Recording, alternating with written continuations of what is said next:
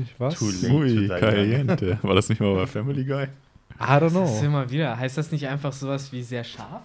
Ich glaube, es ist einfach sehr scharf. Ja, aber es gab bei Family Guy mal so einen, halt wie bei Family Guy halt immer diese einen Spieler, wo die dann irgendwie so eine komische mexikanische Sendung hatten, die muy caliente.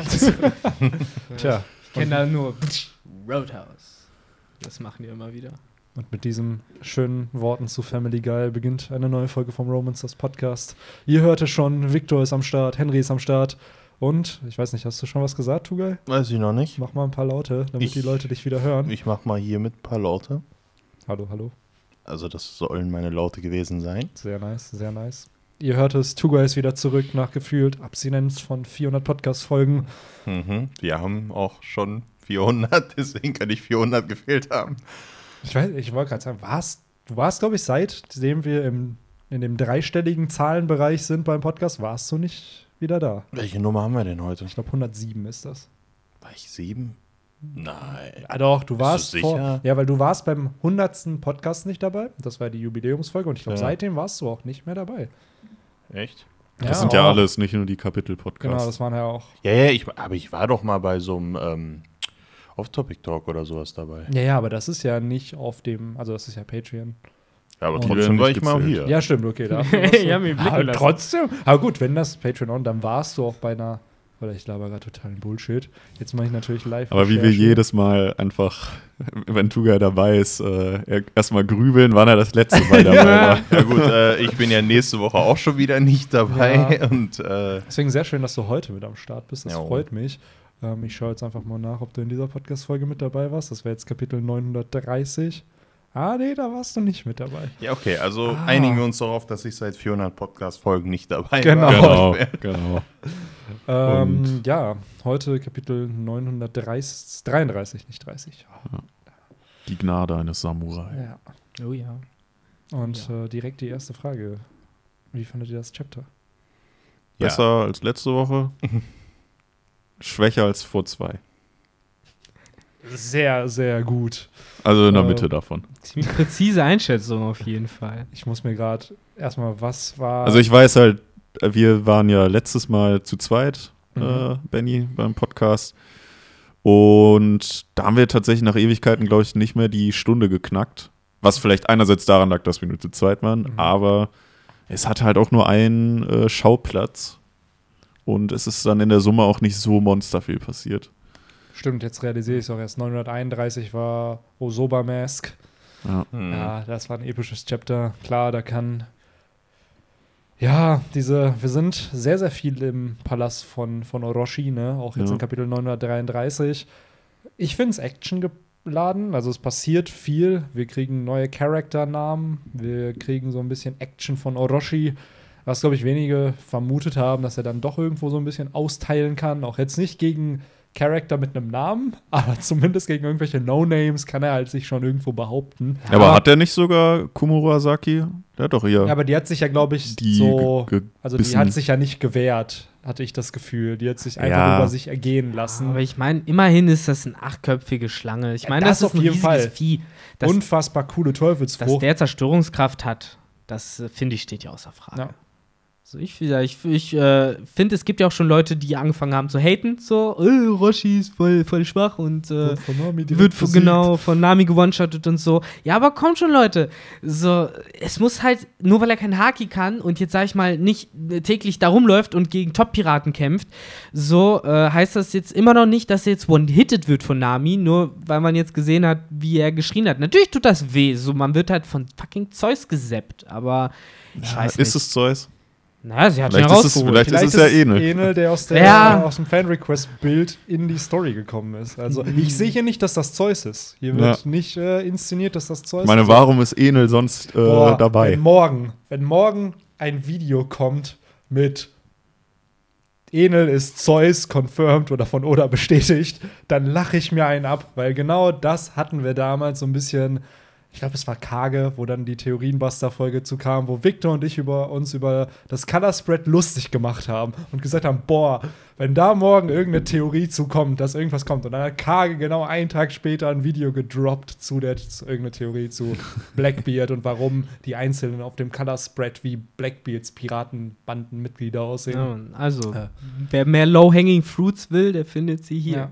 Wer gerne, also ich freue mich über jede Theorie, droppt gerne was dazu. Ich will eine schöne, saftige Theorie dazu hören, dass Enel Zeus ist. Wie es dazu kommen kann.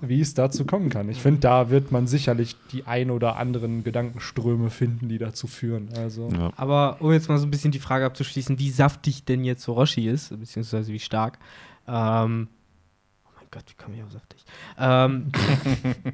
Ich glaube, hast du schon mal Schlangen gegessen? Nee, tatsächlich nicht. Ich habe nur immer gehört, dass. Kann man die überhaupt essen?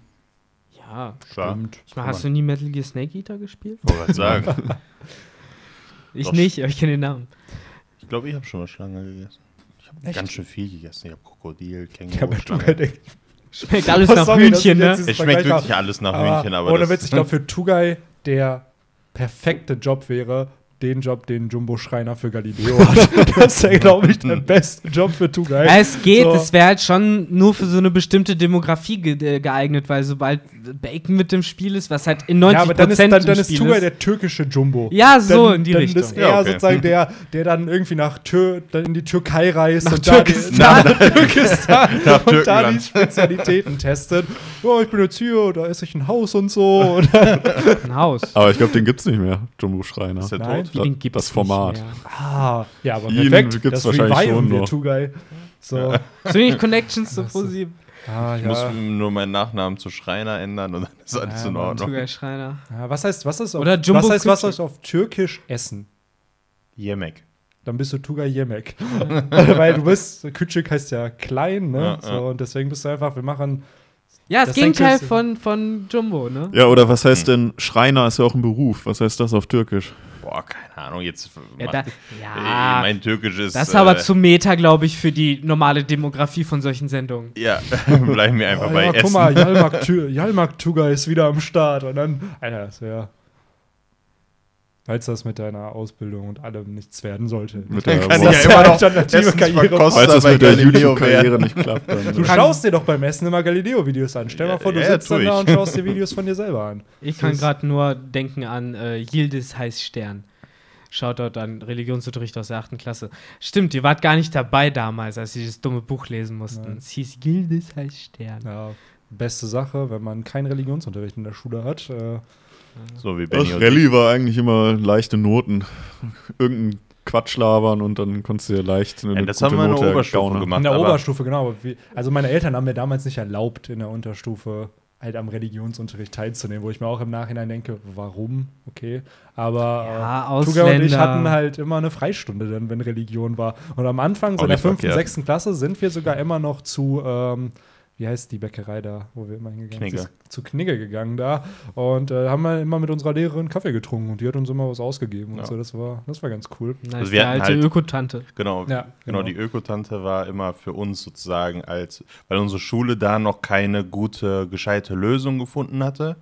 Das war 2004. Das war eben, so. Also da war es auch nicht wirklich so eine politische Debatte, wo man dann sagen muss, boah, das müssen wir jetzt regeln. Weil zum Beispiel meine Schwester hat jetzt einfach islamische Religion in der Schule. Mhm. So, und das gab es ja vorher einfach nicht. Ja, so. Das gibt es aber, glaube ich, auf in unserer Baracke immer noch nicht. Da. Ja. Aber bevor wir zu Barwink. Als das noch eine reine Frauenschule war. Kurz zur Erklärung, unsere Schule, das Gymnasium am Waldhof, wie es ja offiziell hieß, wo wir früher zusammen hingegangen sind. Bis außer Henry, der war nebenan. Der war auf der Gegenüberschule, mit der wir verfeindet waren. Ach, du warst das wusste ich gar nicht. Und früher, zu Nazi-Zeiten tatsächlich ja noch, hieß die Schule noch Barwink-Gymnasium genannt, nach einem Typen namens Barwink und war eine reine Mädchenschule, bis sie dann irgendwann umgetauft wurde. Auch zu einer Boys-Schule wurde. Genau, dann haben wir noch die Bismarck-Statue weggehauen, die da stand. Aber ihr hattet auch noch ein paar Mädchen, oder? So 2, 3 Mädels liefen da noch. 2, 3 Stück waren. Ich erinnere mich an meinen Kernkurs in der 11. Klasse, wo wir 5 Boys waren und der Rest waren alles Tussis. So, aber ist das nicht der Dream? Ja. Das steht nicht im Sportunterricht. Also, kommt immer drauf an. Zum Dream möchte ich nur anmerken, ich mache eine Ausbildung in der Krankenpflege. Also wir haben 80% Weiber da, ne? Also. Ja, und die restlichen 20% Männer sind dann aber so aufdringliche Pfleger wie aus Scrubs. Naja, also Paul, der Pfleger. Da gibt es tatsächlich so ein, zwei, die ich wirklich schon erlebt habe.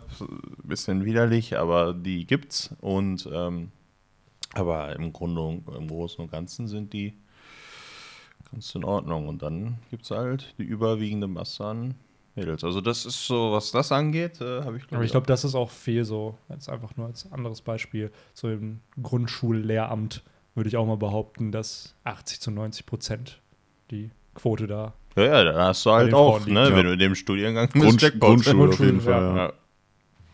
Aber ja, bevor wir hier zu sehr abdriften, das war die kleine Dosis auf Topic Talk, die hier in jedem Podcast drin ist. Das Chapter wollen wir mal chronologisch ein bisschen durchgehen, was denn so passiert. Wir sind wieder bei Orochi gelandet. Ich hätte jetzt gesagt, wir sind bei Enel. Achso, ja. Wir sind wieder bei Enel gelandet. Ich muss sagen, ich finde die Page cool. Das mit den Fröschen. Das ist so. Ich frage mich immer, ob der Charakter, der in so einem Fan-Request-Bild ist, hat er dieselbe Persönlichkeit wie im Manga? Weil ich bezweifle, dass so ein Enel im Manga selbst mit Fröschen arbeiten würde. Ah, Victor muss auf Toilette, deswegen, okay. So. Dann mach das mal, Victor. Viel Erfolg. Ja. So, und jetzt, während Victor auf Toilette ist, erzählen wir richtig böse Sachen über Victor. Victor ist voll doof. Ja, jetzt wird das nämlich so, wir müssen extra flüstern, weil die Wände so dünn sind sie zwar nicht. Okay, jetzt hat er den Klobrillenknopf nach oben gemacht. Jetzt den Klobrillenknopf. Den Klobrillen. Die Klobrille. Der Deckel, meinst du? Den Deckel, ja, genau. Ich wollte gerade sagen, was ist eigentlich heute mit eurem Deutsch los, ey? Keiner von euch. Ich krieg's auch nicht hin. Ja, ich finde. Du, keine Ahnung, ob die jetzt ihre Real Personality haben. Das wäre mal interessant, so eine Frage an Oda, Mann. Ja, genau. #AskOda. Ja. Ja, schon ganz lustig, ihn dann mal in so einer eher funny Situation zu sehen, ne? Genau. Und daher, ich glaube, er hatte ja sowieso immer schon so ein bisschen was Komödiantisches an sich, fand ich.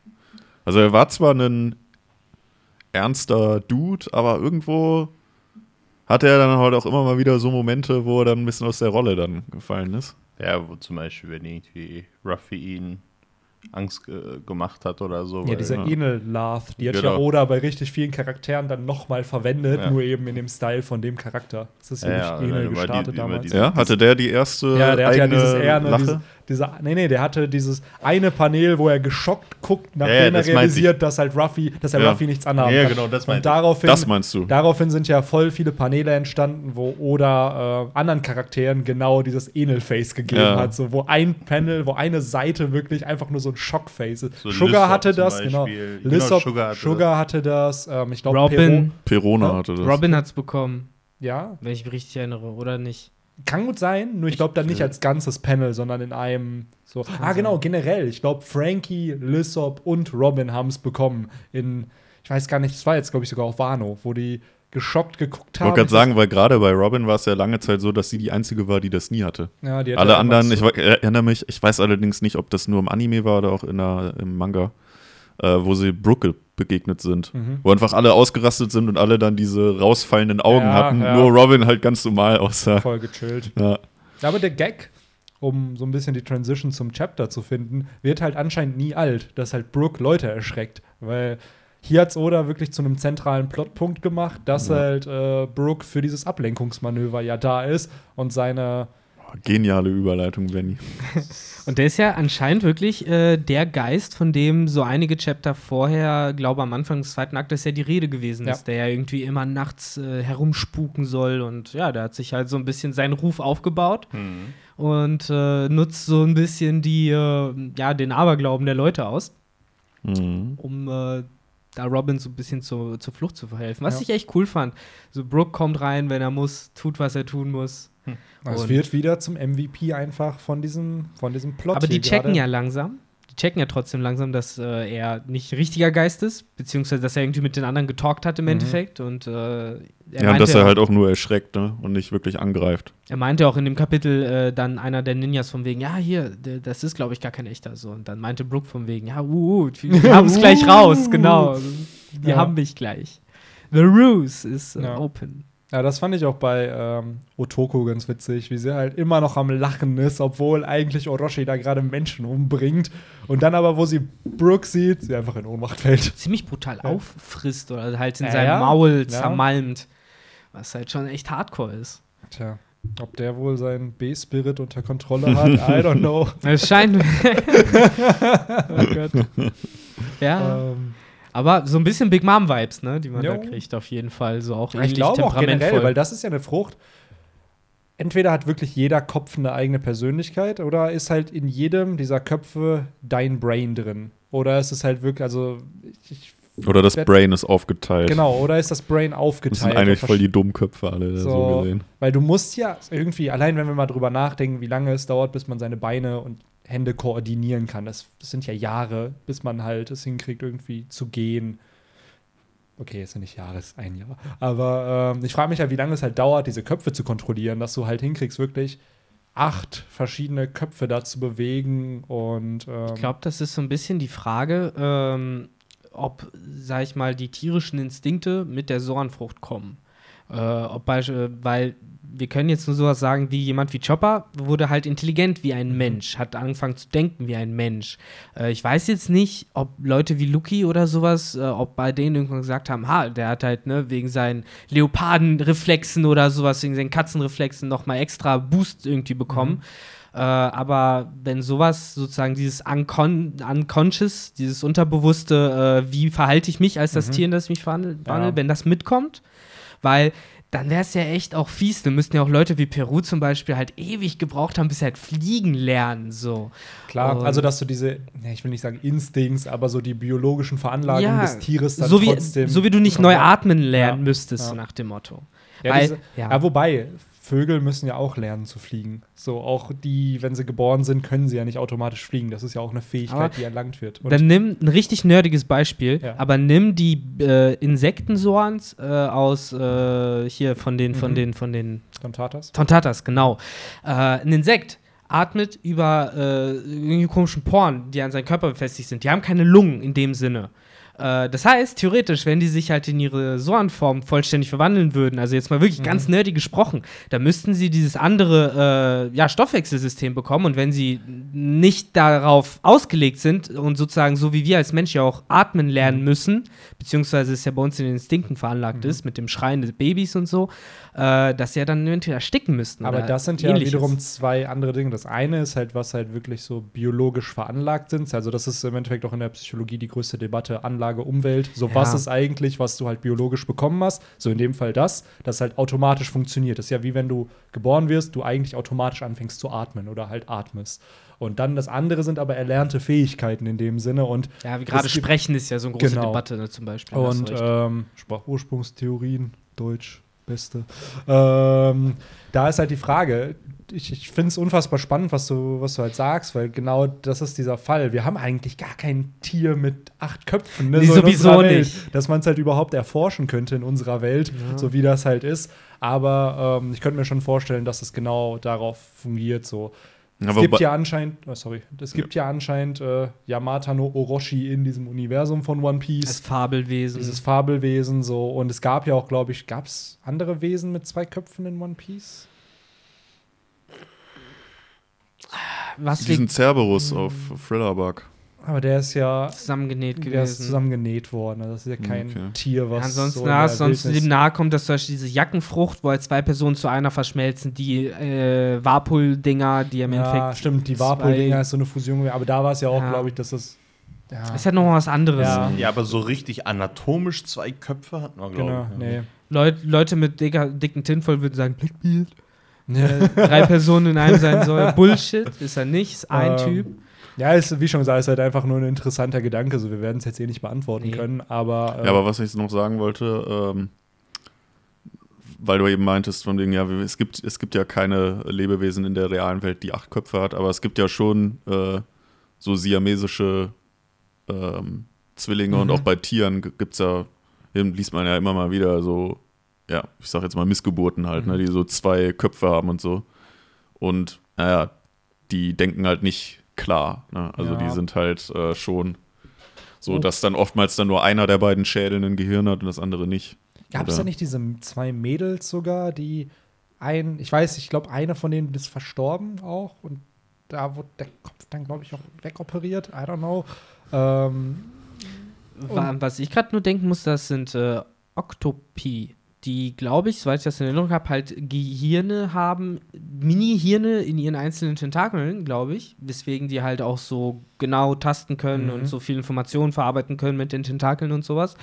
Und das wäre halt so das Nächste, was mir jetzt gerade einfallen würde zur Analogie zu der Yamata no Orochi. Ich sage jetzt einfach Hydra, weil es ist auf Deutsch eine Hydra. Aber wachsen die Köpfe nach? Das ist eine andere Frage. Bei der Hydra ja, bei dem Yamata no Orochi, soweit ich weiß, nicht. Ja, die Hydra ist ja aber griechische Mythologie. Genau, aber es ist im Endeffekt das Äquivalent. Ein analog, genau. Ja. Also wenn wir jetzt Hydra sagen, können sich die Leute da mehr darunter vorstellen, als wenn wir die ganze Zeit von einem Yamata no Orochi. Kann sein. Sagt denn nicht, dass jemand wirklich diese Story damals gehört hat und das einfach abgewandelt hat für seine Kultur? So. Und dann dadurch. Kann sein. Das da wissen wir ja nicht. Aber es kann, ich kann mir halt echt gut vorstellen, dass jeder von denen vielleicht so ein Gehirn hat, aber dass sie die Informationen gleich verarbeiten oder so. Ich fände es interessant, wenn wir im Anime sehen würden, wie er spricht. Weil ich kann mir vorstellen, entweder spricht einer, entweder die beenden die Sätze voneinander oder du hörst so eine Art Hall, dass alle gleichzeitig sprechen. So wie bei Dragon Ball Z, wenn die fusioniert sind, wo dann einfach beide Synchronsprecher dieselben Sätze sprechen und dass man eins einfach übereinander legt. Ja, das glaube ich, nämlich. Also, dass das vermutlich bei Orochi dann der Fall sein wird. Das wäre cool. Ja, so in einem Remind Me in One Year, da können wir die Frage gerne beantworten, da werden wir es ja dann hören. Ja, aber weil dann denke ich mal, ist zumindest jedes Gehirn halt irgendwie schlau genug, um zu sprechen. Oder es gibt halt dass jeder zwar ein Gehirn hat, aber sozusagen Orochi selber, also der Kopf mit der Krone, dass der sozusagen das Mother- oder Father-Hirn ist so. Und der sozusagen die Befehle an alle anderen Gehirne weitergibt, falls das überhaupt anatomisch möglich ist. Come on, ich meine, wenn du anatomisch möglich sprichst, die werden alle von diesem einen Herz immer noch versorgt. 8 Köpfe, so mit Sauerstoff und Blut und allem. Ich meine, Tugay, du weißt, what the fuck. Aber ich fand's interessant, man hat ja jetzt gesehen, auch den restlichen Teil des Körpers, dass er auf 4 Beinen steht. Ach, echt? Du musst ranzoomen auf, keine Ahnung, Seite 3 oder 4 oder so. Ja, du hast recht.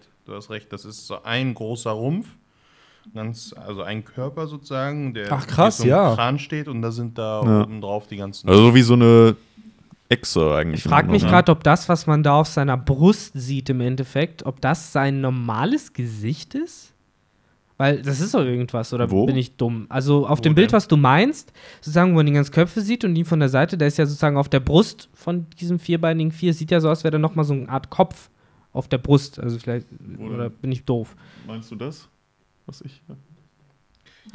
Jetzt hast du gut reingezoomt, jetzt sehe ich schon, da ist nichts. Das ist einfach nur das Bein. Ja, was das ist einfach von nur so Schuppen an den Beinen. Okay, dann nicht. Dann sind alle Köpfe. Also ich muss auch sagen, Orochi wirkt auf den ersten Blick so in dieser, einfach nur weil sein Gesicht selber so ein bisschen komisch aussieht oder nicht so ernst, nicht so, ich sag mal, wie jetzt einer von den echten, starken Gegnern, sage ich mal, so. Er ist von der Art, wie er gezeichnet ist und wie er sich verhält, einfach ein bisschen Comedy. Und das ist natürlich in seiner mystischen Zorn, Snake-Frucht mit Modell Yamata no Orochi-Form, sage ich mal, einfach mitgenommen worden. So, es wirkt einfach nicht so ernst. So, und oder würde nicht ein Gegner, der wirklich super stark ist, irgendwie so in dieser Art, glaube ich, zumindest malen. Ich finde es halt so dumm, wenn man sich das anguckt.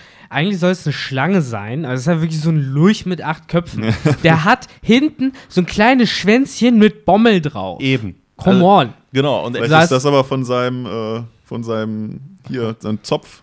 Ja. Dass er runtergewandert ist. Aber eigentlich hätte ich mir schon so einen dicken Schlangenkörper unten erwartet und nicht so dieses Komische. Ja, ja, also dafür, dass es halt eine Schlangenfrucht ist. Ja, und vor allen Dingen, dass Yamata no Orochi in der echten Mythologie ist ja wirklich, dass es hieß, 8 Köpfe mit 8 Schwänzen. Stimmt. Und die sind irgendwie gewaltig groß. Also wirklich, dass die alle irgendwie so groß sind wie 8 Hügel oder 8 Berge, irgendwie sowas. Also laut Mythologiereferenz ist das halt ein ziemlich großes Gebilde an Vieh. Und das passt ja irgendwie, also wenn man sich jetzt nur die Köpfe anguckt, ist das natürlich groß und so, aber jetzt natürlich nicht im Verhältnis. Nur dieser Körper ist einfach, das wirkt wirklich wie so ein Dackelkörper hinten dran, ne? Also wirklich einfach so eine Witzfigur praktisch, ab den Köpfen. Und auch die Gesichter einfach, das wirkt einfach nur lustig, ne? Wie so ein, als würde man sich so eine Maske von so einem, ne, so eine Gesichtsmaske drauf tun und dann, und dann grundsätzlich so zwischendurch da macht er Dinge, wie zum Beispiel, wenn er die beißt, die Leute, oder so aufisst oder was auch immer er mit denen fort, dann wirkt er schon ein bisschen eher so echter, böser, sag ich mal, aber so zwischendurch hat er dann so, wo er dann, warte, wo ist es? Ich glaube, als, das ist auf Seite 9 bei mir. Dann kriegt er, glaube ich, was auf den Deckel, weil ich glaube, das Haus irgendwie einstürzt. Und das sieht einfach, ne, so seine Mimik, ne, das ist einfach. Also ich kann den nicht so richtig ernst nehmen. So. Nee, ich glaube, das ist auch Odas Intention hinter ihm. Und Kaido hat genauso geguckt, als Ruffy ihm auf den Kopf gehauen hat. Ja, schon. Die Sache ist, Kaido, da ist das erklärt worden, dass er betrunken ist. Und Kaido ist an sich voll der Badass. Der hier gibt das nicht so wirklich her. Nee. Also. Ja, das war für mich auch so ein Moment. Also ich habe es gestern in den Spoilern gelesen und da dachte ich mir auch noch so, GG, Alter, so eine fette Frau fällt einfach auf deinen Kopf und dann wirst du dadurch halt so ein bisschen ohnmächtig und hier Komurasaki fällt ja dann auch aus seinem Mund. Fand ich cool gemacht irgendwo, also sehr, sehr komödiantisch, ja. Auch ein guter Nutzen der Teufelsfrucht. Jo, und wir hatten davor halt, finde ich, ganz cool, da war ja der Relaxo von den Oniwabanshu, der by the way jetzt einen Namen bekommen hat, Hanzo, der ja auch über Shinobu spricht, die ja anscheinend eine echte Beauty früher war, so ähnlich wie Nami. Er dachte ja auch erst, dass er eigentlich Nami hätte reden sollen. Genau. Da bin ich halt gespannt. Das ist ein Charakter, der mir eigentlich egal war, so Shinobu, aber anscheinend hat die ja auch eine Backstory. Warum sieht sie jetzt so aus, wie sie ist? War sie wirklich vor 30, 40 Jahren so? Und es ist einfach mit der Zeit alt geworden. Ist sie alt geworden? So, was für eine Backstory hat sie? Das würde mich halt interessieren, weil Hanzo kennt sie ja anscheinend. War sie vielleicht wirklich eine von den Oniwabanshu früher? Hat sie für Oden gearbeitet? Who knows? Also aber es sind jetzt 20 Jahre vergangen, ne? Also stellt euch mal Nami in 20 Jahren vor, dann ist ja auch nicht mehr so fresh. Aber ich denke schon, dann denk wieder an Leute wie Sharky von die hier Raylights. Die einfach 60 oder so. Bei Nami ist er dann, glaube ich, 39 oder so, ne? Ja, aber Shark 20 Special, das ist so die Milf. Die ist dann eine Milf, genau. Das ist Milf. Aber ich kann mir schon gut vorstellen, dass, wie hieß sie nochmal? Die Tussi? Shinobu? Shinobu, ich habe eben gerade Sakura im Kopf gehabt. Sakura ist hot, das ist was anderes. Ja, aber dass Shinobu früher schon zu dem Gefolge von Oden gehört hat und, sag ich mal, auch irgendwie in seinem Ninja-Squad drin war. Im Endeffekt war ja auch Otama eine Schülerin von ihr, also sollte wohl auch zum Ninja-Squad gehören. Vielleicht ist sie ja das, was der langohrige Typ von ein paar Chaptern vorher war, sozusagen für Oden gewesen. Genau. So. Koordinatorin. Oder es gibt noch mal einen Typ, der sozusagen der Anführer war, den wir noch nicht gesehen haben. So. Das Wobei ist ja auch nochmal eine Sache. Sagen muss, die ist jetzt für mich durch das Chapter nicht wirklich interessanter geworden. Die ist halt jetzt, okay, die war halt scheinbar ein guter Ninja damals, aber okay.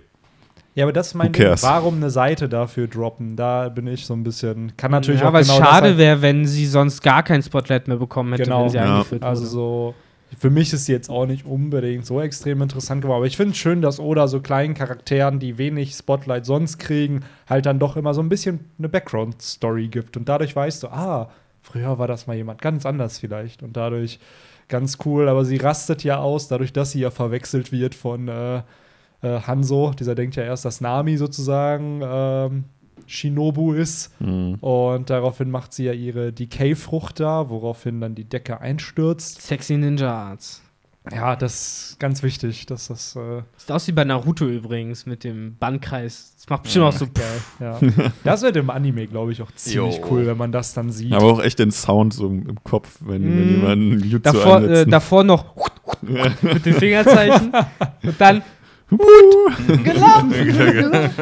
Und ich bin der Einzige, der nicht mitreden kann. Ich gucke ja gerade Boruto und dann haben die das, ich glaube, der vorletzten Folge oder der letzten Folge auch gemacht. Deswegen habe ich das auch ziemlich aktuell im Kopf. Aber vorher erstmal die Ninja-Kunst, Eierbrecher. Genau. Die geheime Technik. Der Man-Killer sozusagen. Ja, und ich finde, aber ich glaube, zu der Sache, warum Oda da überhaupt so viel reingemacht hat, ist einfach nur, damit man sieht, wo Nami ist und einfach nur ihrem Charakter sozusagen ein bisschen sozusagen Progress gibt. Und dann muss ja das Dach kaputt gehen, die Decke da kaputt gehen, damit Orochi die Nutte, Komurasaki. Nutte, ja genau, Komurasaki. die Nutte. Die Ho da fallen lässt. Die Dayu. Genau. So heißt es. Ja. Du musst ihren Stand bedenken. Genau, ihren ja, und ihren Ho-Status, ihr Level. Und auch, dass die Mutterhure. Ja, auch, dass Nami halt ihren finalen Schlag halt machen kann. Ne? Mhm. Genau, also die müssen natürlich irgendwie in sozusagen in Position kommen. Genau, enter the stage sozusagen. Und dann, wenn Orochi sie nicht fallen gelassen hätte, dann hätte ja, wie heißt der Boy? Kyoshiro sie gar nicht. Weird Hair Guy ist sein offizieller Name hier im Podcast. Der hätte sie ja dann gar nicht Elvis. Kurz danach One-Hit killen können. Er hätte sich sie bestimmt geholt, hätte einfach so zack, zack, so einen Kopf von Roshi abgeschnitten. Das wäre nämlich eine Frage, die ich stellen würde. Glaubt ihr wirklich, dass er sie jetzt halt besiegt hat oder hier gecuttet hat, weil er sie ausschalten will? Oder weil da halt ein Plan hintersteckt, dass die beiden halt so eigentlich gegen Orochi arbeiten, weil sie wird zwar hier, erstmal wird halt diese Frage gestellt, bist du bereit? Und sie sagt so, ja, und dann zerschneidet er sie. Dann findet er aber trotzdem diesen Zettel von Komurasaki und davon wird dann ja nichts mehr erwähnt. So, was halt für ein Zettel? Dieses, was für die Allianz steht. Also erstmal müssen wir ja sagen, ich glaube, keiner hat erwartet, dass das so kommt. Nee. Ich meine, Kyoshiro, Weird Hair Guy, hat ja im letzten Kapitel noch groß angekündigt, auf der letzten Seite, es wird Blut fließen, es wird ein Blutbad. Und jetzt hat er sozusagen sein Blut gekriegt, im Endeffekt. Aber ich stimme euch da im Endeffekt zu. Ich finde, das wirkt halt so gestellt. Ja. Die Frage ist halt, wie genau haben sie das jetzt gemacht? Soll das nur echt aussehen? Oder ist da vielleicht irgendeine andere Kraft dahinter? Hat's was mit noch mehr Zeitreisen zu tun? Oder hat Komurasaki die Tomatenfrucht? Komurasaki hat oder die Unsterblichkeitsfrucht. Ja, Unsterblichkeitsfrucht wäre halt echt easy gewesen. Ja. So. Oder er hat sie halt wirklich verletzt, damit es halt echt aussieht. Also es ist zwar ein Cut, der halt nicht tödlich ist, aber damit es halt so aussieht, okay, Kyoshiro ist immer noch loyal gegenüber Orochi. Gleichzeitig kommt aber Komurasaki frei von Orochi. Das Wobei seltsame der Schnitt wirkt jetzt auch für mich aber so, dass der Brustkorb wurde da, glaube ich, nicht aufgeschnitten, aber es ging halt schon das war eine Taille eigentlich so ein bisschen. So Benni, du hast Bauch Vagabond auch gelesen. Das sieht nicht gut aus. Ja, aber Vagabond-Logik bei Vagabond wäre sie jetzt One-Piece-Logik. Sagen wir es mal so. In One Piece kann jemand mit einer Bombe wegfliegen, von dieser Bombe erwischt werden und trotzdem 3 Chapter später noch am Leben sein. Ohne Kratzer. So, schon mit Kratzern, ja, doch, aber er lebt verwundet. Halt ganz normal. Ja. Er war schon verwundet. Schon verwundet natürlich, aber wo auch alle dachten, der ist tot. Komurasaki, meiner Meinung nach, hat noch eine zu große Rolle eigentlich in diesem ganzen Arc. Und es wirkt sehr, sehr staged. Wano soll ja auch so ein bisschen ein Theaterstück darstellen. Und ich hatte auch irgendwo gelesen, dass das halt üblich war, um so ein, dass halt sowas, so gefakte Morde damals wohl in japanischen Theatern üblich waren, damit du halt einen Charakter sozusagen rausschreiben kannst erstmal, damit er später für den Big Reveal wieder auftauchen kann. Mhm. Und so ähnlich wirkt das jetzt für mich, weil gerade halt das Kyoshiro auch herausfindet, oder diesen Zettel da findet, der ja zu ihm geflogen kommt und der dann in Gedanken ist. Erst kommt dieses Ausrufezeichen, da stelle ich mir immer den Soundeffekt von Metal Gear Solid vor. Ring. Und dann sehen wir halt nochmal dieses Punkt, Punkt, Punkt, Punkt, Punkt. So, er denkt halt über irgendwas nach. Mhm. Und ich habe nicht das Gefühl, dass er das Orochi erzählen wird. Auf eine Sache würde ich gerne noch eingehen. Du meintest ja, dass das Menti vielleicht der Grund war, um seine Loyalität zu beweisen. Habe ich halt auch erst gedacht, die Sache ist, so wie er es formuliert, sein Beweggrund, und so wie es auch generell aussah, hat es für mich A, nicht einen Eindruck gemacht, als musste er in dem Moment sozusagen seine Loyalität explizit unter Beweis stellen. So, er wäre easy davongekommen, so in meinen Augen nach. Und zweitens, so die Art und Weise, wie es halt begründet hat mit diesem, wer halt, wie hat er es nochmal formuliert? Irgendwas von wegen, du musst halt den Preis bezahlen, so. Ich konnte meine Augen nicht verschließen, so nach dem Motto. Wenn man gegen den Shogun muckt, dann kriegst du halt Stress, so oder so. Es hat halt sowas fast schon von so einer Art Fluch, so. Vielleicht geht's um einen ganz anderen Shogun hierbei, gegen den aufgemuckt wurde in der Vergangenheit, und dass die Rache halt früher oder später kommt. Und oder wie er schon sagt, es ist halt a Samurai's Mercy, so im Endeffekt.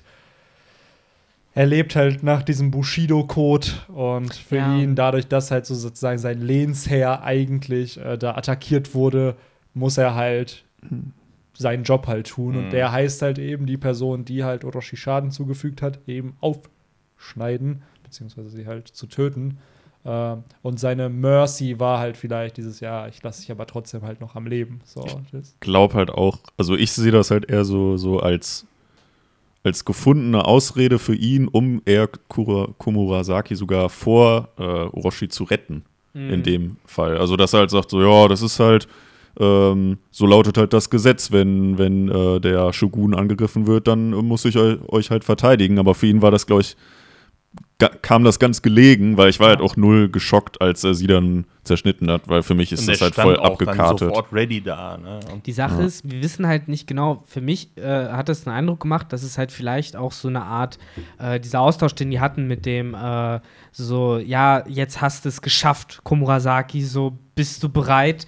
Es könnte auch implizieren, dass das, was gerade stattfindet, so eine Art Plan B ist, weil dieses so, ja, ne, jetzt ist es so, du konntest dich nicht halten sozusagen, weil sie hat ihn ja gebitchslappt im letzten Chapter, und vielleicht war der Plan, das durchzuführen, was auch immer die geplant haben, ein bisschen später, und sie konnte es halt nicht aushalten, und deswegen muss jetzt passieren, was passieren musste, aber vielleicht war das nicht so geplant, wie es durchgeführt wurde im Endeffekt. Mir fällt gerade was ein. Gab es nicht, als Komurasaki vorgestellt wurde, irgendwie diesen einen Typen, der ihr so hinterhergelaufen ist, ihr die ganze Kohle gegeben hat und dann vor ihrer Tür stand. Und dann gesagt hat, ja, komm runter, komm raus hier, ich rette dich, bla bla. War dann nicht Kyoshiro sogar bei ihr? Ja, es ist halt ihr Lover, genau. Also das ist so ein bisschen befremdlich dann, wenn man das jetzt mal so ganz direkt glauben würde, was da passiert ist, ohne Hintergedanken, dass der Typ, der mit ihr dann so, ich nenne es mal privat, auch so am Techtelmechteln ist, sie dann einfach mal so, ja, Pech gehabt, zack. Und dann eine Seite später ist sie tot. So, das ist schon ein bisschen.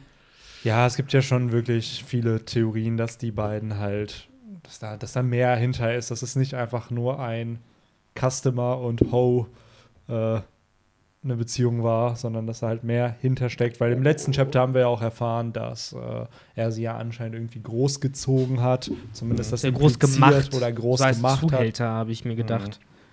Das heißt, da werden wir sicherlich noch viel erfahren, was zwischen den beiden da ist, aber ich glaube, wir können uns einig sein, dass sie nicht tot ist, dass da eben noch viel passieren wird. Ich glaube auch, guckt euch mal die Seite nach dem Schnitt an.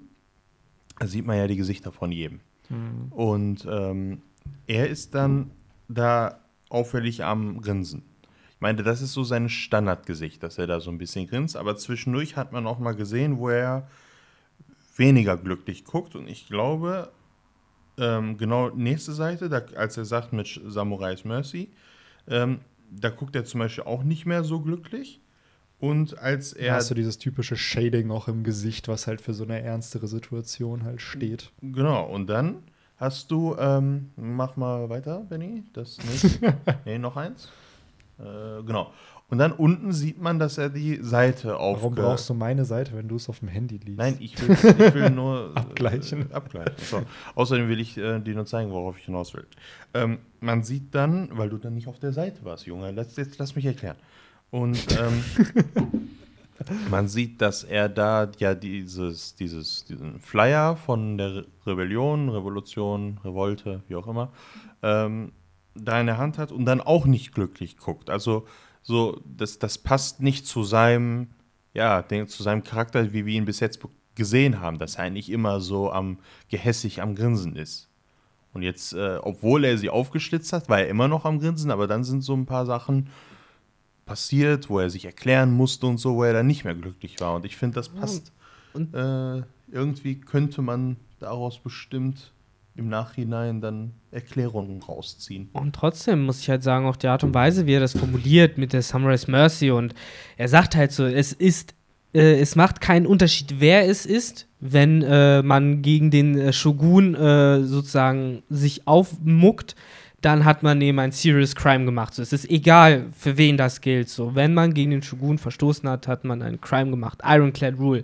Und im Endeffekt ist Orochi halt jemand, der gegen den Shogun sozusagen gemuckt hat, damals eben. Und vielleicht ist es halt so ein bisschen eine Anspielung, weil er sagt das ja auch zu Roshi, nachdem Orochi ihm sagt, so, warum hast du sie getötet? So, ja, weil jeder, der halt den Shogun angreift, ein Criminal ist. In dem Sinne halt auch Orochi selbst. Und wer weiß, vielleicht will er damit ja darauf hinaus, früher oder später kommt die Revolution. Auch wenn Tugay natürlich recht hat, die Art und Weise, wie er diesen Flyer anguckt, ist halt ein bisschen ambivalent. Ja, also ich weiß jetzt nicht, ob er überrascht wirkt, dass sie das hat. So nach dem Motto, ach, sie war einer von denen sozusagen. Oder ob er sich denkt, oh scheiße, jetzt musste ich sie verletzen. Ne? So, dass er wirklich dann traurig darüber ist. Aber ja, und es ist halt interessant, dass er das gefunden hat und nicht jemand anderes, ne? Im Grunde hat er vielleicht ja... Vielleicht hat sie es ihm zugesteckt, als sie geschnitten hat. Kann ja sein. Das kann sein. Aber dadurch sollte ja irgendwo bestätigt sein, dass Komurasaki auf jeden Fall zu der Oden-Allianz gehört. Also vermutlich Hiories. Ja, vermutlich Hiories, genau. Ist jetzt die Frage, nur so, kommt dieser Zettel wirklich von ihr? Oder hat er den und nimmt er den noch raus und guckt drauf, so nach dem Motto, ne, ich bin jetzt hier... Also vielleicht. Guck mal, Leser. Aber da, ja, genau, aber da hatte irgendjemand das gut beschrieben mit diesem Flutter, also diese. Das habe ich auch gedacht, ja. Ja gut, aber das könnte einfach nur ein Papier. Dann würde da stehen Russell. Also es da einfach eine andere Beschreibung wäre im Endeffekt, weil das dann ist halt rausholt und beim Rausholen raschelt er, genau, beim Rausholen raschelt er, aber hier, wie gesagt, das könnte sein, ja. Ja, ist auf jeden Fall. Aber es ist halt, ne, man sieht nur, dass er offensichtlich oder wahrscheinlich man sieht nicht mal, dass er es genau ist, es ist nur naheliegend, da halt ein Zettel in der Hand ist. Ja. Ne? Also ist jetzt die Frage, woher das kommt. Es ist halt sinnvoll, wie Victor es eben gesagt hat, er stand erst vor ihr und ist dann durch sie durchgeschlitzt und stand dann hinter ihr. Und ich kann mir gut vorstellen, dass sie ihm halt diesen Zettel zugeschoben hat. Und wenn er wirklich einer von Odens loyalen Leuten von früher war, und wir wissen, dass die anderen Loyalen von Oden mittlerweile ja auch irgendeine Scheiße machen, ne? Zum Beispiel irgendwelche Räuber werden und so, dann kann ich mir auch vorstellen, dass er da auch dazugehört hat. Und vielleicht jetzt so eine Art... Schläferzelle beim Shogun ist, ne? Dass er so lange, bis er aktiviert wird, da einen auf Schlägerboy von ihm macht und dann jetzt so, Gesundheit. Dass er jetzt hiernach anfängt wieder für die und dann merkt, ja, die Odens Die Oden Boys sind wieder da und jetzt muss ich mich darum kümmern. Kann ich mir gut vorstellen, dass das. Aber sehen wir dann in den nächsten Chaptern, ob er tatsächlich einer von ich habe es ja schon in einem anderen Podcast auch erwähnt. Ich habe irgendwie diese geheime kleine Vermutung bzw. diesen Gedanken, dass es eventuell sein könnte, dass Kyoshiro am Ende vielleicht sich der Strohflotte anschließt. Ich finde, das ist halt der absolute Ehrenmann. Ist halt ein Gangster, genauso wie Bartholomew ein Gangster war. Er trinkt gern Sake aus Schälchen und schließt damit Bündnisse ab. Ja, da kennen wir schon ein paar, die das auch mögen. Deswegen, weiß ich nicht, für mich reicht das so ein bisschen als Assoziation. Ich fände es cool, weil ich finde, er ist ein badass Charakter. Der hat eben gerade durch dieses Chapter halt so, the plot thickens, so, das Mysterium wird halt immer mysteriöser. Und unsere Strohhüte hätten viel Spaß mit seiner Haaren. Eben, das wäre generell cool, so Frankie und er nebeneinander. Jo. Deswegen, ich kann mir halt echt gut, ich könnte es mir vorstellen, ich würde mich freuen, wenn er sich halt der Strohflotte irgendwie anschließen wird, die Wano Division sozusagen. Das wäre irgendwie cool, einen zweiten Schwertkämpfer drin zu haben. Ja, der gehört dann halt zu Zorros Flotte, der braucht ja auch seine eigene Abteilung so und die wird er sich auf Wano rekrutieren. Das wäre krass. Da bin ich echt gespannt, wie sich das entwickeln wird und ich kann mir auch vorstellen, dass die Flotte noch größer wird im Endeffekt. Da wäre es auch cool, wenn dann halt wirklich mit jedem von diesen neuen Flottmitgliedern eben auch Sake getrunken werden. Die ganze Allianz, die da zusammengetragen haben, wird schlussendlich, glaube ich, Strohflotte werden. So. Boah, das wäre einfach alle integriert. Ja, natürlich. Wenn man bedenkt, Oda hat das ja schon gerne gemacht zum Start von einer neuen See. Damals war es halt die Grand Line, haben wir ja Vivi direkt bekommen und dann die nächsten Arcs gingen ja im Endeffekt, haben dazu geführt, dass Alabasta gerettet wurde. Und auf Pankasat war es genau das. Wir hatten Kinemon, Momonosuke und Law. Und natürlich Law. Aber es war ja wirklich primär der ganze Plot, der sich ja über die Jahre jetzt entwickelt hat, seit 2012, ist ja durch diesen Fund von Kinemons Körper. Und dann wurde es weitergeführt. Und dann, nur das ist bis jetzt, glaube ich, die größte Scale, die wir bis jetzt hatten. Wir sind ja fast seit 300 Kapiteln, haben wir diesen Samurai-Plot 7 Jahre. Ja? Leute waren 12, als sie das gelesen haben. Sind jetzt 19, haben einen Bart und ihr Abi wahrscheinlich. Das ist, by the way, richtig sick. Wir sind ja bald 6 Jahre alle raus aus dem Abi.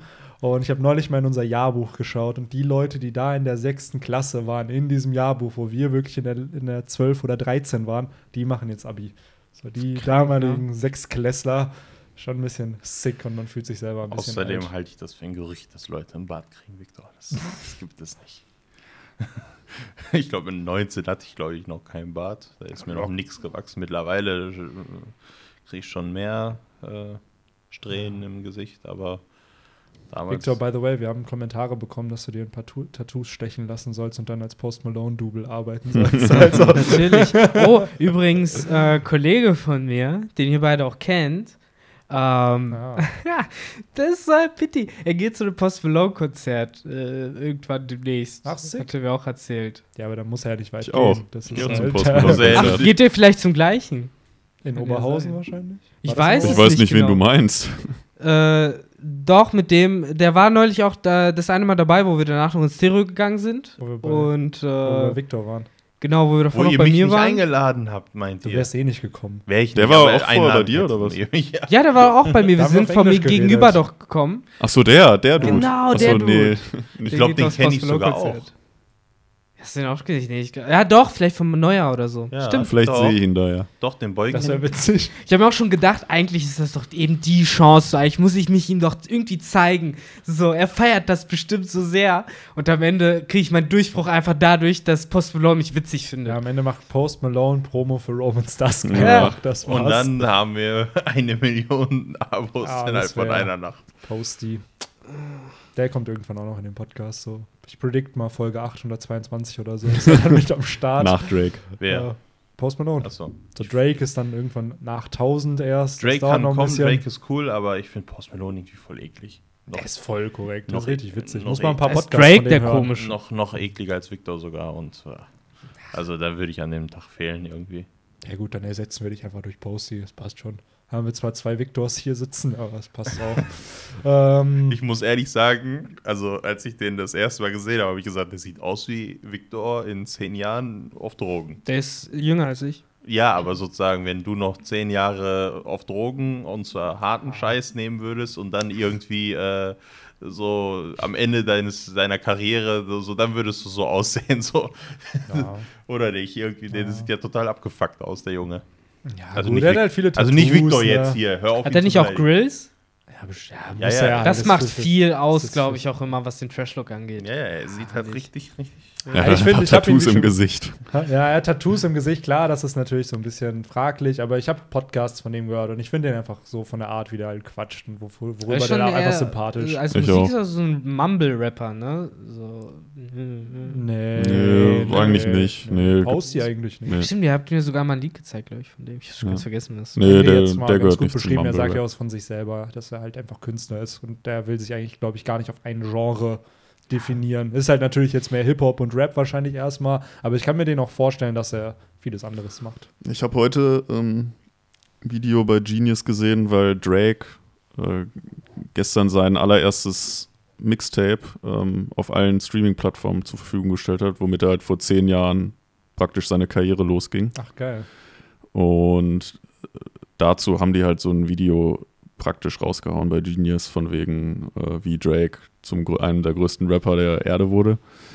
Und da hatten sie dann auch so Ausschnitte von Interviews von ihm halt von vor 10 Jahren, 9 Jahren und so weiter. Und da hat er halt auch gesagt, ja, es gibt halt Situationen, wo ich das einfach im Singen besser ausdrücken kann, Emotionen oder Dinge halt, als im Rappen. Deswegen Drake hat ja auch einige Songs, wo er halt, ja, auch ein bisschen singt halt, ne? Ja. Zwischendurch mal singt in seinen Liedern. Ja, es hat ja, wie schon gesagt, mehr Hip-Hop und Rap. Ja, aber bevor es hier wieder auch ausartet, wir haben noch eine Sache oder 2 Sachen, die wir besprechen müssen. Das Kapitel war insgesamt gar nicht so krass lang, ne? Nee, wir haben zum einen halt noch Nami, die ihr Pokémon beschwört. Und wir haben halt die Frau, denen das Pokémon gehört. So, was man, bevor wir jetzt dazu kommen, noch kurz erwähnen könnte, die Oniwabanshu haben Namen bekommen, zumindest 4 Stück. Wir haben Hanzo, das ist der Relaxo-Dude. Wir hatten es gibt 2 Leute, die auf Welsen reiten. 2? Mhm. Fuijin und Raijin. Jetzt frage ich mich, ob da irgendwo noch Suijin rumläuft. Wahrscheinlich. Und die den Torwächter schaffen. Boah, ich sag's euch. Das wäre der Hammer, Bruder, Alter. Paradox confirmed. Alter, wenn die sich fusionieren. Boah. Nur damals im Anime. Der Yu-Gi-Oh-Talk, Alter. Im Anime war das damals für mich das Happening. Das war, als der Torwächter das war sick, kam. Aber da hatte das Ding nicht 3750 Angriffspunkte, sondern jeder hatte einfach seine eigenen Angriffspunkte und die waren einfach übereinander gestapelt. Und irgendwann haben die dann, genau, im Anime. Und da haben sie dann jedes Einzelne zerstört und gar nicht so den Torwächter. Hey, als ob Yugi und Joey. Gab's das nicht als echte Karten sowas wie damals einen beschädigten Torwächter? Oder nee, sowas? Es gab im TCG gab's einen Torwächter. Aber keinen Torwächter, wo der untere Teil fehlt zum Beispiel. Nein. Das gab's nicht. Es gab nur Torwächter. Und es war aber eigentlich, also das war die Secret Rare damals von dem 2. Booster-Set hier, Metal Raider. Weil ich muss daran denken, später bei den XYZ-Drachen, bei den Max, gab's ja jede Kombination. Genau, da gab's XZ, XY, YZ. Ja. Und, ja, das waren auch Unionsmonster. Genau. Nee, die gab's auch als Fusionsmonster. Das waren Unionsmonster, aber es gab auch eine Serie, wo du die mit Polymerisation fusionieren konntest. Das waren dann die lila Karten. Das weiß die gibt es als Fusionskarten auf jeden Fall, alle Kombinationen da. Später dann nochmal als Unionsmonster sozusagen als anderes wiedergekommen. Aber ja. Die klassischen Fusionskarten, die eigentlich alle total trash waren. Es gab kaum ein gutes Fusionsspiel. Ja, also doch. GX. Nein, da wurde das gepusht von ganz am Anfang. Ja, am Anfang hattest du 1000-äugiges Opfer, war, glaube ich. So ja, das was die es war ultra schwer zu summonen, aber wenn, dann war sie saustark.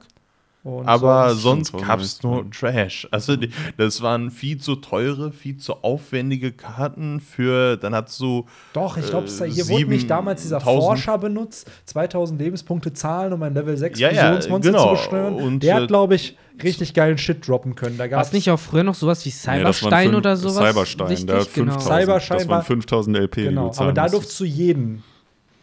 Durftest du, glaube ich, ein Fusionsmonster. Ja, aber da durftest du jedes Fusionsmonster. Bei diesem Forscher durftest du nur bis Level 6. Ja, da konntest du aber so ganz bestimmte Viecher. Aber das war nicht der Magical Scientist, oder? Ich glaube schon. Ja? Ich kenne aber so die Karte, die er meint. Das ist wirklich so ein der Dude, den ich mir auch vorstelle, wenn es um Vegapunk geht. Hat er so eine weiße Brille mit so Kreiseln drin? Der hat auf jeden Fall einen weißen Kittel. Ja. Und sieht halt aus wie so ein verrückter Wissenschaftler, wie auch bei Pokémon, die immer aussehen, diese Team Rocket-Wissenschaftler. Ja. Aber so schnell kommen wir direkt schon wieder zu Yu-Gi-Oh! Aber ich sehe jetzt gerade auch die zwei Welser, auf denen die reiten. Schon ziemlich cool. Ich würde mir auch hoffen, dass wir da noch einen dritten kriegen. Was ist denn das? Das ist jetzt Donner und Wind. Suijin fehlt Wasser. Also Wasser, ja. Es waren 1000 Lebenspunkte. 1000 nur? Das ist echt wenig. Ja. Deswegen war da auch Band. OP. Wahrscheinlich. Ja. Wo waren wir jetzt? Bei den Welsen? Oh, und nur so, dann machen wir es fertig. Die Fusionskarte ist am Ende der Runde wieder im Fusionsdeck. Also ist das so eher, du summonst den, aktivierst den Effekt von dieser Karte wahrscheinlich. Ja, und die kann auch nicht angreifen. Ich glaube aber, das ist egal. Ich glaube, das ist so eine Karte, die in OTK-Decks verwendet wird, um halt einen One-Turn-Kill zu machen. Es ging halt darum, du bezahlst einen Tausender, es gab teilweise Fusionsviecher, die Sachen gemacht haben wie, aktiviere diesen Effekt einmal und dann kannst du 3 Zauberkarten kaputt machen, so nach dem Motto, ne? So, es ging nicht darum, ich meine, das Vieh konnte weder angreifen noch sonst was, ne? Also konnte es wirklich nur einen Effekt aktivieren. By the way, auch wie wenig Lebenspunkte eigentlich wert sind. Ich weiß noch, damals hat man seine Lebenspunkte beschützt wie sonst was. Die ganzen Profis, die scheißen auf Lebenspunkte. Ja. Die denken sich halt so, Hauptsache, ich habe am Ende noch welche und gewinne damit. Seit ich Hearthstone-Stream angucke und der eine mir irgendwann auch gesagt hat, du hast da 30 HP, das ist eine Ressource. Das soll nicht auf 30 bleiben. So ein Spiel, was du mit einem HP gewinnst, ist genauso gewonnen wie eins, was du mit 30 gewonnen hast.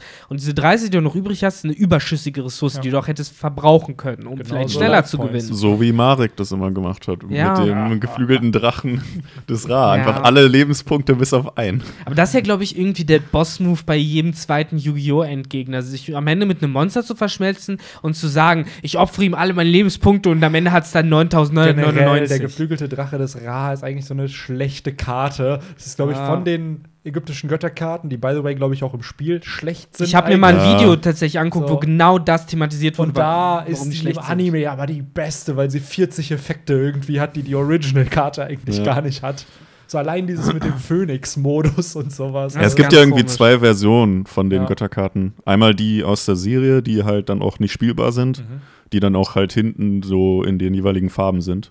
Dann die Originale gibt es auch noch. Und dann die abgeschwächte Effekte haben und dann, ich kann mich noch erinnern, die meinten halt, Slifer ist crap, weil man anscheinend nicht so viele Handkarten hat. Du gehst halt -3, um halt ein Monster zu beschwören, was eigentlich gefühlt 0 Angriffspunkte haben. Beziehungsweise im Durchschnitt um die 2000 wahrscheinlich. Also 2000, vielleicht 3000, wenn er cool ist mal so, aber mehr schwierig, denke ich. Deswegen gab es auch dieses eine Duell mit dem Dude, der unbegrenzte Karten gespielt hat, damit er halt 12 Karten oder so auf der Hand ziehen haben konnte. Ja. Hey Leute, ich höre aber schon aufgebrachte Dörfler mit Mistgabeln und Fackeln da. Ich habe auf einen One-Piece-Podcast geklickt, nicht auf einen Yu-Gi-Oh!-Podcast. Mach mal das Thumbnail am besten noch passend, dass die Leute wissen, was sie kriegen. Das gehört halt dazu. Ich werde auf jeden Fall Timestamps machen, dann weiß immer jeder Bescheid. Genau. Zeus haben wir noch, der einen Donnerblitz oder Donner einsetzt. Schon ziemlich cool, oder? Das ist Enel, je nachdem, was ihr glauben wollt, ne? Schon crazy, was für ein Upgrade Nami auf Whole Cake Island bekommen hat, muss ich sagen. Allein, was für eine Zerstörungskraft dieses Viech einfach hat. Vor allem vorher konnte sie doch auch schon Donnerblitze. Ja. So, jetzt ist es wahrscheinlich dann echt Donner, also wie bei Pokémon, genau, ne? Das Upgrade. Jetzt einfach Donner. Oder was gibt? Was ist die stärkste Blitzattacke? Donnerschock ist, glaube ich, das Luschigste. 150er Donnerattacke? Ich glaube. Ja, von Legendaries eventuell. Ja, wahrscheinlich. Aber sonst Sekrom oder so hat er irgendwas, was halt richtig crazy fällt halt ist. Gab es noch Volt-Tackle? Ja, aber ich glaube, Volt-Tackle hat 120. Also Volt-Tackle ist das Risiko-Tackle in Elektroform. Mir fällt halt nur noch sowas wie Blitzkanone ein, wo ich dachte, das wäre cooler, aber das hat nur 100. Und ich glaube 50% Accuracy nur. Aber dafür 100%ige Chance zu paralysieren, das war richtig nice. Das hat man auch deswegen benutzt. Ja. Es gab aber das ist crap. Es 50 50-50 Chance ist zu niedrig. Attacke oder irgendein Item, wodurch du immer getroffen hast. Da ist halt die Frage, ob es Sinn macht, ob es deine Winrate sozusagen langfristig pusht, wenn du einen Item-Slot sacrificed, um die Genauigkeit für diese eine Attacke zu pushen. Ich weiß ja nicht, ob es irgendwie sowas. Ich glaube, es gab eine Attacke. Zielschuss gab es. Zielschuss, genau. Und dann hast du getroffen. Das ist halt eine ganze Aktion, die du verschwendest. Ja. Ne? Du, ich habe Pokémon-Turniere schon gesehen, die machen viel Dümmeres, denkst du? Ja, die machen diese ganze Zeit Einschläferfaxen und Turbodreherfaxen. Und wenn du ein Vieh hast. Es ist halt immer die Frage, reden wir von Single-Battles, reden wir von Doppelkämpfen? Ja gut, halt damals so, gab es halt keine Doppelbattle. Ne? Also Blitzkanone raus. Ja gut, Blitzkanone abkriegst, ja stimmt. Gen 2 war das. Hat man die damals nicht sogar bekommen, als man hier das Kraftwerk sozusagen wieder in Schuss gesetzt hat. Und die Spule wiedergebracht hat. Die Spule, die man in der Azuria City Arena gefunden hat. Aber Leute, ohne Scheiß, wir kriegen es echt nicht hin, ne? Das ist doch mittlerweile echt schon, da fühlt sich der Hörer doch verarscht. So, wir waren bei Zeus und bei Nami und sie hat delivered. Upgrade und, Orochi wird, denke ich, nicht K.O. sein. Also ich kann es mir echt nicht vorstellen. Die Leute haten zwar schon, aber ich glaube, der ist schon ein bisschen tougher als das. Ich glaube, der ist halt jetzt so für den Moment K.O., ja, aber der wird natürlich im finalen Kampf dann wieder dabei sein, da wird er sich erholt haben. Ich glaube, man sieht es ja schon, Robin ist schon am Wegrennen und ich glaube, Nami setzt den Angriff ein und bevor das jetzt alles dazu kommt, sind die halt schon alle wieder weg. Das ist jetzt gerade wirklich so ein Ablenkungsmanöver, vielleicht kriegen wir im nächsten Chapter, falls wir zu dieser Szene nochmal wechseln, so wie sie halt wegrennen, dass sie halt jetzt weg sind und nicht mehr verfolgt werden, aber das war es dann halt auch und ich glaube auch schon, dass die Oniwabanshu und Orochi auch zurückkehren werden. Ja. Weil gerade, weil diese Oniwabanshu jetzt auch Namen bekommen haben, ja, die werden jetzt nicht aus der Handlung genommen, also das macht überhaupt keinen Sinn. Ich glaube, dass die anderen noch einen oder anderen noch was drauf haben. So, ich glaube nicht, dass Oda einfach 11 neue Charakter einfach mal so random droppt, ohne dass jetzt irgendjemand davon was drauf hat. Das hat er ja damals mit der Doflamingo-Bande ja im Punk-Hazard-Arc schon gemacht. Da haben wir ja schon viele der Mitglieder gesehen. Keiner hat einen Namen bekommen, man hat die da nur am Pool chillen gesehen. So Gladius wurde abgeschossen von Baby Five und Doflamingo da am Rumpimmeln am Pool. Und hier ist es so ähnlich. Ich glaube, mit der Zeit im A kriegen wir immer mehr von diesen Oniwabanshu mit. Und ich glaube vielleicht, dass die jetzt beauftragt werden, um jetzt die Strohhüte zu verfolgen. Zumindest jetzt Robin, Nami, Shinobu und so. Und kann ich mir auch vorstellen. Ja. Und damit wären wir dann bei der letzten Seite. Ne? Si. Beim Grande Finale. Muy caliente. Hihihi. Ja, gut, wobei letztendlich, wir sehen halt Big Mom scheinbar halt immer noch, das heißt scheinbar, sie ist immer noch in ihrem... Sie hat immer noch Amnesie. Amnesie, genau, das Wort. Und es ist ein Tag vergangen. Es ist halt, steht ja the following morning, also am nächsten Morgen. Ja gut, die musste ja dann auch erstmal wach werden, ne? Ja. Die waren ja am Strand und sind jetzt mittlerweile in Okobora, heißt die so? Genau. Ja. Sind sie da jetzt am Chillen und... Das war ja, es ist ja so ein bisschen, Chopper ist immer noch misstrauisch und weiß halt, wie Big Mom drauf sein kann, wenn sie austickt oder wenn sie halt Bescheid weiß. Und also seine Vorsicht ist halt vollkommen voll und ganz verständlich. Natürlich. Und ja, jetzt ist die große Info, die wir bekommen, ist halt, dass sie halt nach Udon gehen wollen. Ne? Wo wir ja wissen, dass Ruffy sich da aufhält. Ja, Mann. Sie am Ende die wird, die Ruffy und Co. einfach aus dem Gefängnis da befreit. Ja. Who knows? Oder umgekehrt, ob dann Ruffy derjenige ist, der sie wieder in ihren alten Zustand bringt. Wir haben uns das Szenario genau schon vorgestellt, wie die beide so, Big Mom! Und beide einfach erstmal so einen Punch machen oder sowas. Es wird auf jeden Fall crazy. Und dann Big Mom einfach heult, weil sie sich fragt, warum werde ich angegriffen? Was habe ich euch getan? Aber spätestens, wenn die ganzen Kibidangos da sieht, wird ja das ganze Prison wahrscheinlich zerlegen, um an Mackie Bidangos zu kommen. Das kann gut sein. Boah, das wäre crazy. Ja, das ist auf jeden Fall, finde ich, echt spannender Arc. Jetzt wissen wir im Endeffekt, wohin es mit Big Mom gehen wird in der nächsten Zukunft. Ja. Vermutlich eben halt nach Udon. Wenn alles ich kann mir schon so Panels vor, wie einfach so Chopper sie bei der Hand hält und die da so hin torkeln. So. Oder er sitzt halt auf ihrem Kopf da drauf. Oder das. Ich finde es auch süß, wie sie einfach Olin genannt wird hier. So, sie wird halt nicht mehr als Big Mom bezeichnet, sondern sie wird halt mit ihrem richtigen Namen halt hier betitelt. Und dieser Suffix, oder Präfix mit dem O.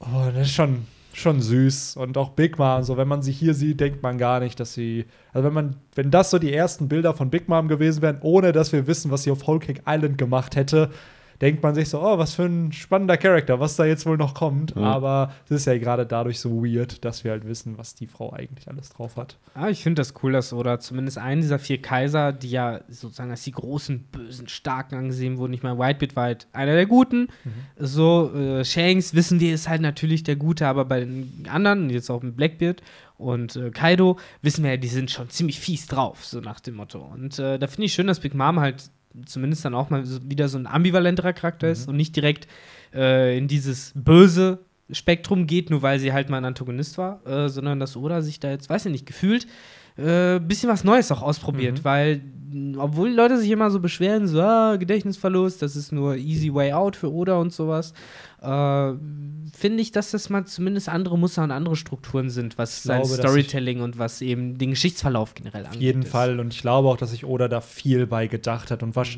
wir sagen jetzt so, oh ja, Kid und Ruffy greifen dann Big Mom an. Vielleicht wird es ganz anders ablaufen. Am Anfang dachte ich zum Beispiel bei dem Kampf mit Katakuri auch, ja, Ruffy wird dann dafür, wird Katakuris Aussehen so entblößen und dadurch wird der Kampf enden. Nein, Mann, es war einfach der ehrenhafteste Kampf ever, wo beide halt den Gegenüber respektiert haben.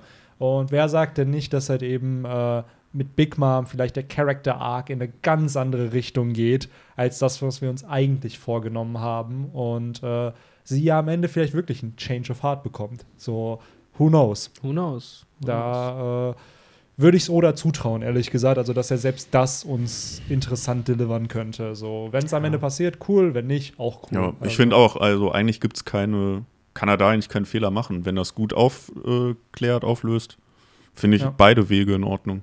Und ich meine, es ist ja jetzt auch, wie du gesagt hast, seit Whole Cake Island und seit Katakuri ein bisschen angelegt. Ich meine, Strohhüte, Whole Cake Island, die Piraten von Big Mom, das sind ja schon Bros im Endeffekt geworden. Also ich rieche halt auch, dass am Ende diese ganze Crew halt auch in seiner Flotte aufgeht. Wir erinnern uns ja immer an dieses berühmte Zitat, wo es hieß, Big Mom will dich integrieren in ihre Flotte und Ruffy halt meinte, ich integriere sie in meine Flotte. Ja. So, und ich glaube, es wird so kommen und vielleicht sind wir komplett falsch und Oda trollt uns halt mal wieder und will, dass wir so denken, dass sie jetzt ein Kumpel wird, weil er liest ja Reddit und hört unseren Podcast. Natürlich.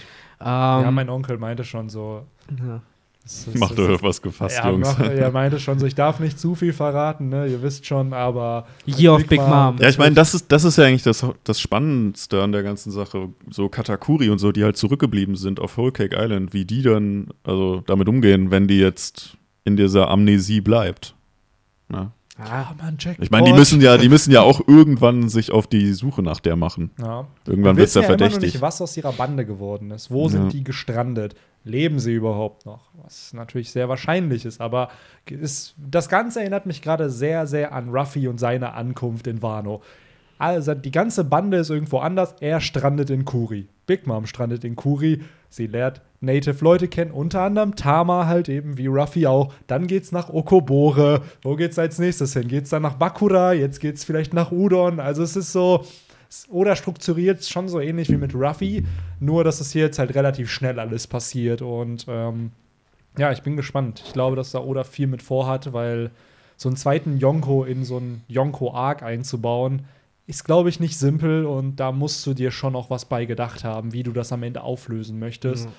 Und ja, ich vertraue da Oda völlig, dass er das hinkriegt. Und wie Henry auch schon meinte, egal in welche Richtung sich das aufhört, ich glaube, am Ende werden wir halt damit zufrieden sein. Okay. Ja, ich meine, ich fände das richtig. Ich meine, Ruffy hat noch nicht gegen einen Yonko gekämpft, richtig, und dann hoffentlich irgendwann auch mal gewonnen. Das wäre ja merkwürdig, wenn jetzt wirklich 2 Yonko gleichzeitig oder hintereinander gegen ihn kämpfen würden in einem ernsten Fight. Also er hat gerade wie ist der bei Katakuri? War das der zweite Sohn? Genau, ja. Ich komme mit den Namen gerade ein bisschen durcheinander. Ja, der Katakuri-Boy. Den hat er gerade so besiegt und wir wissen, dass Big Mom viel stärker ist als er. Und das wäre ja jetzt merkwürdig, wenn Kaido kommt, er vielleicht Kaido irgendwie bekämpft und dann Big Mom dazu in voller Power und wütend. Das wäre ja schon irgendwie, das so gar keinen Sinn machen. Das wäre so ein bisschen was, so Dragon Ball. Da kommt einer, den besiegst du, dann machst du eine neue Verwandlung und dann besiegst du den gleich mit. By the way, kleine Empfehlung für alle, Dragon Ball Z Abridged. Schaut's euch alle an. Unfassbar witzig. Es gibt's, da hat by the way der Dude von Yu-Gi-Oh! Abridged doch mitgearbeitet. Der ist ab und an der Erzähler. Ach, das gibt's schon länger? Oder das was? Gibt's, naja, ich glaube Yu-Gi-Oh! Abridged gibt's länger, aber Dragon Ball Z Abridged genauso der wie der Yu-Gi-Oh! Abridged-Typ hat auch ein Update-Video rausgehauen. Der will irgendwie, ich glaube, im April kommt die nächste Folge von Yu-Gi-Oh! Abridged. Ich habe den Scheiß bis heute noch nie gesehen. Ey, kann ich nur empfehlen. Gerade bei Dragon Ball Z Abridged, die Freezer-Stimme erinnert mich sehr, sehr stark an Mariks Stimme aus Yu-Gi-Oh! Abridged. Also, als ob man so, wie im Deutschen, wenn man halt US-amerikanische Serien auf Deutsch schaut, sind es oft dieselben Synchronsprecher, die man hat. Hatte ich das Gefühl, als ich Dragon Ball Z Abridged geguckt habe, die Stimme kommt mir doch irgendwo bekannt vor. Das hatte ich schon mal gehört. Und, ist das der Little Kuribo? Der hat einmal, ab und an hat er die Erzählerstimme gemacht und ich glaube auch einzelne Charakter, aber ich weiß nicht, ob er die Freezer-Stimme ist. Auf jeden Fall wirkte es ähnlich, so vom Charakter halt auch. Wie viele Folgen gibt's da? 60 aktuell. Und jede ist halt auch so 10 Minuten lang. Mhm. Aber das Coole ist, man kann sich Dragon Ball einfach in so kurzer Zeit anschauen, wenn man sich das halt anschaut. Weil wenn man bedenkt, ich glaube 291 Folgen hat der Anime, so, das hat 60 Folgen und ist jetzt am Ende der Cell-Spiele. Also so schon. Aber ja, Victor ist schon am Gähnen. Lasst uns diesen Podcast ein bisschen zum Ende geleiten. Ja. Ich glaube, wir haben alles besprochen. Falls nicht, schreibt gerne in die Kommentare, was wir vergessen haben, was ihr cool fandet. Warum ihr findet, dass Tugay besser ist als Benny, das könnt ihr. Ja, ich wollte das Codewort gerade nach dir benennen, aber jetzt hast du es verkackt. Könnt ihr ruhig machen. Also. Statt Codewort Tugay besser als Benny. Genau.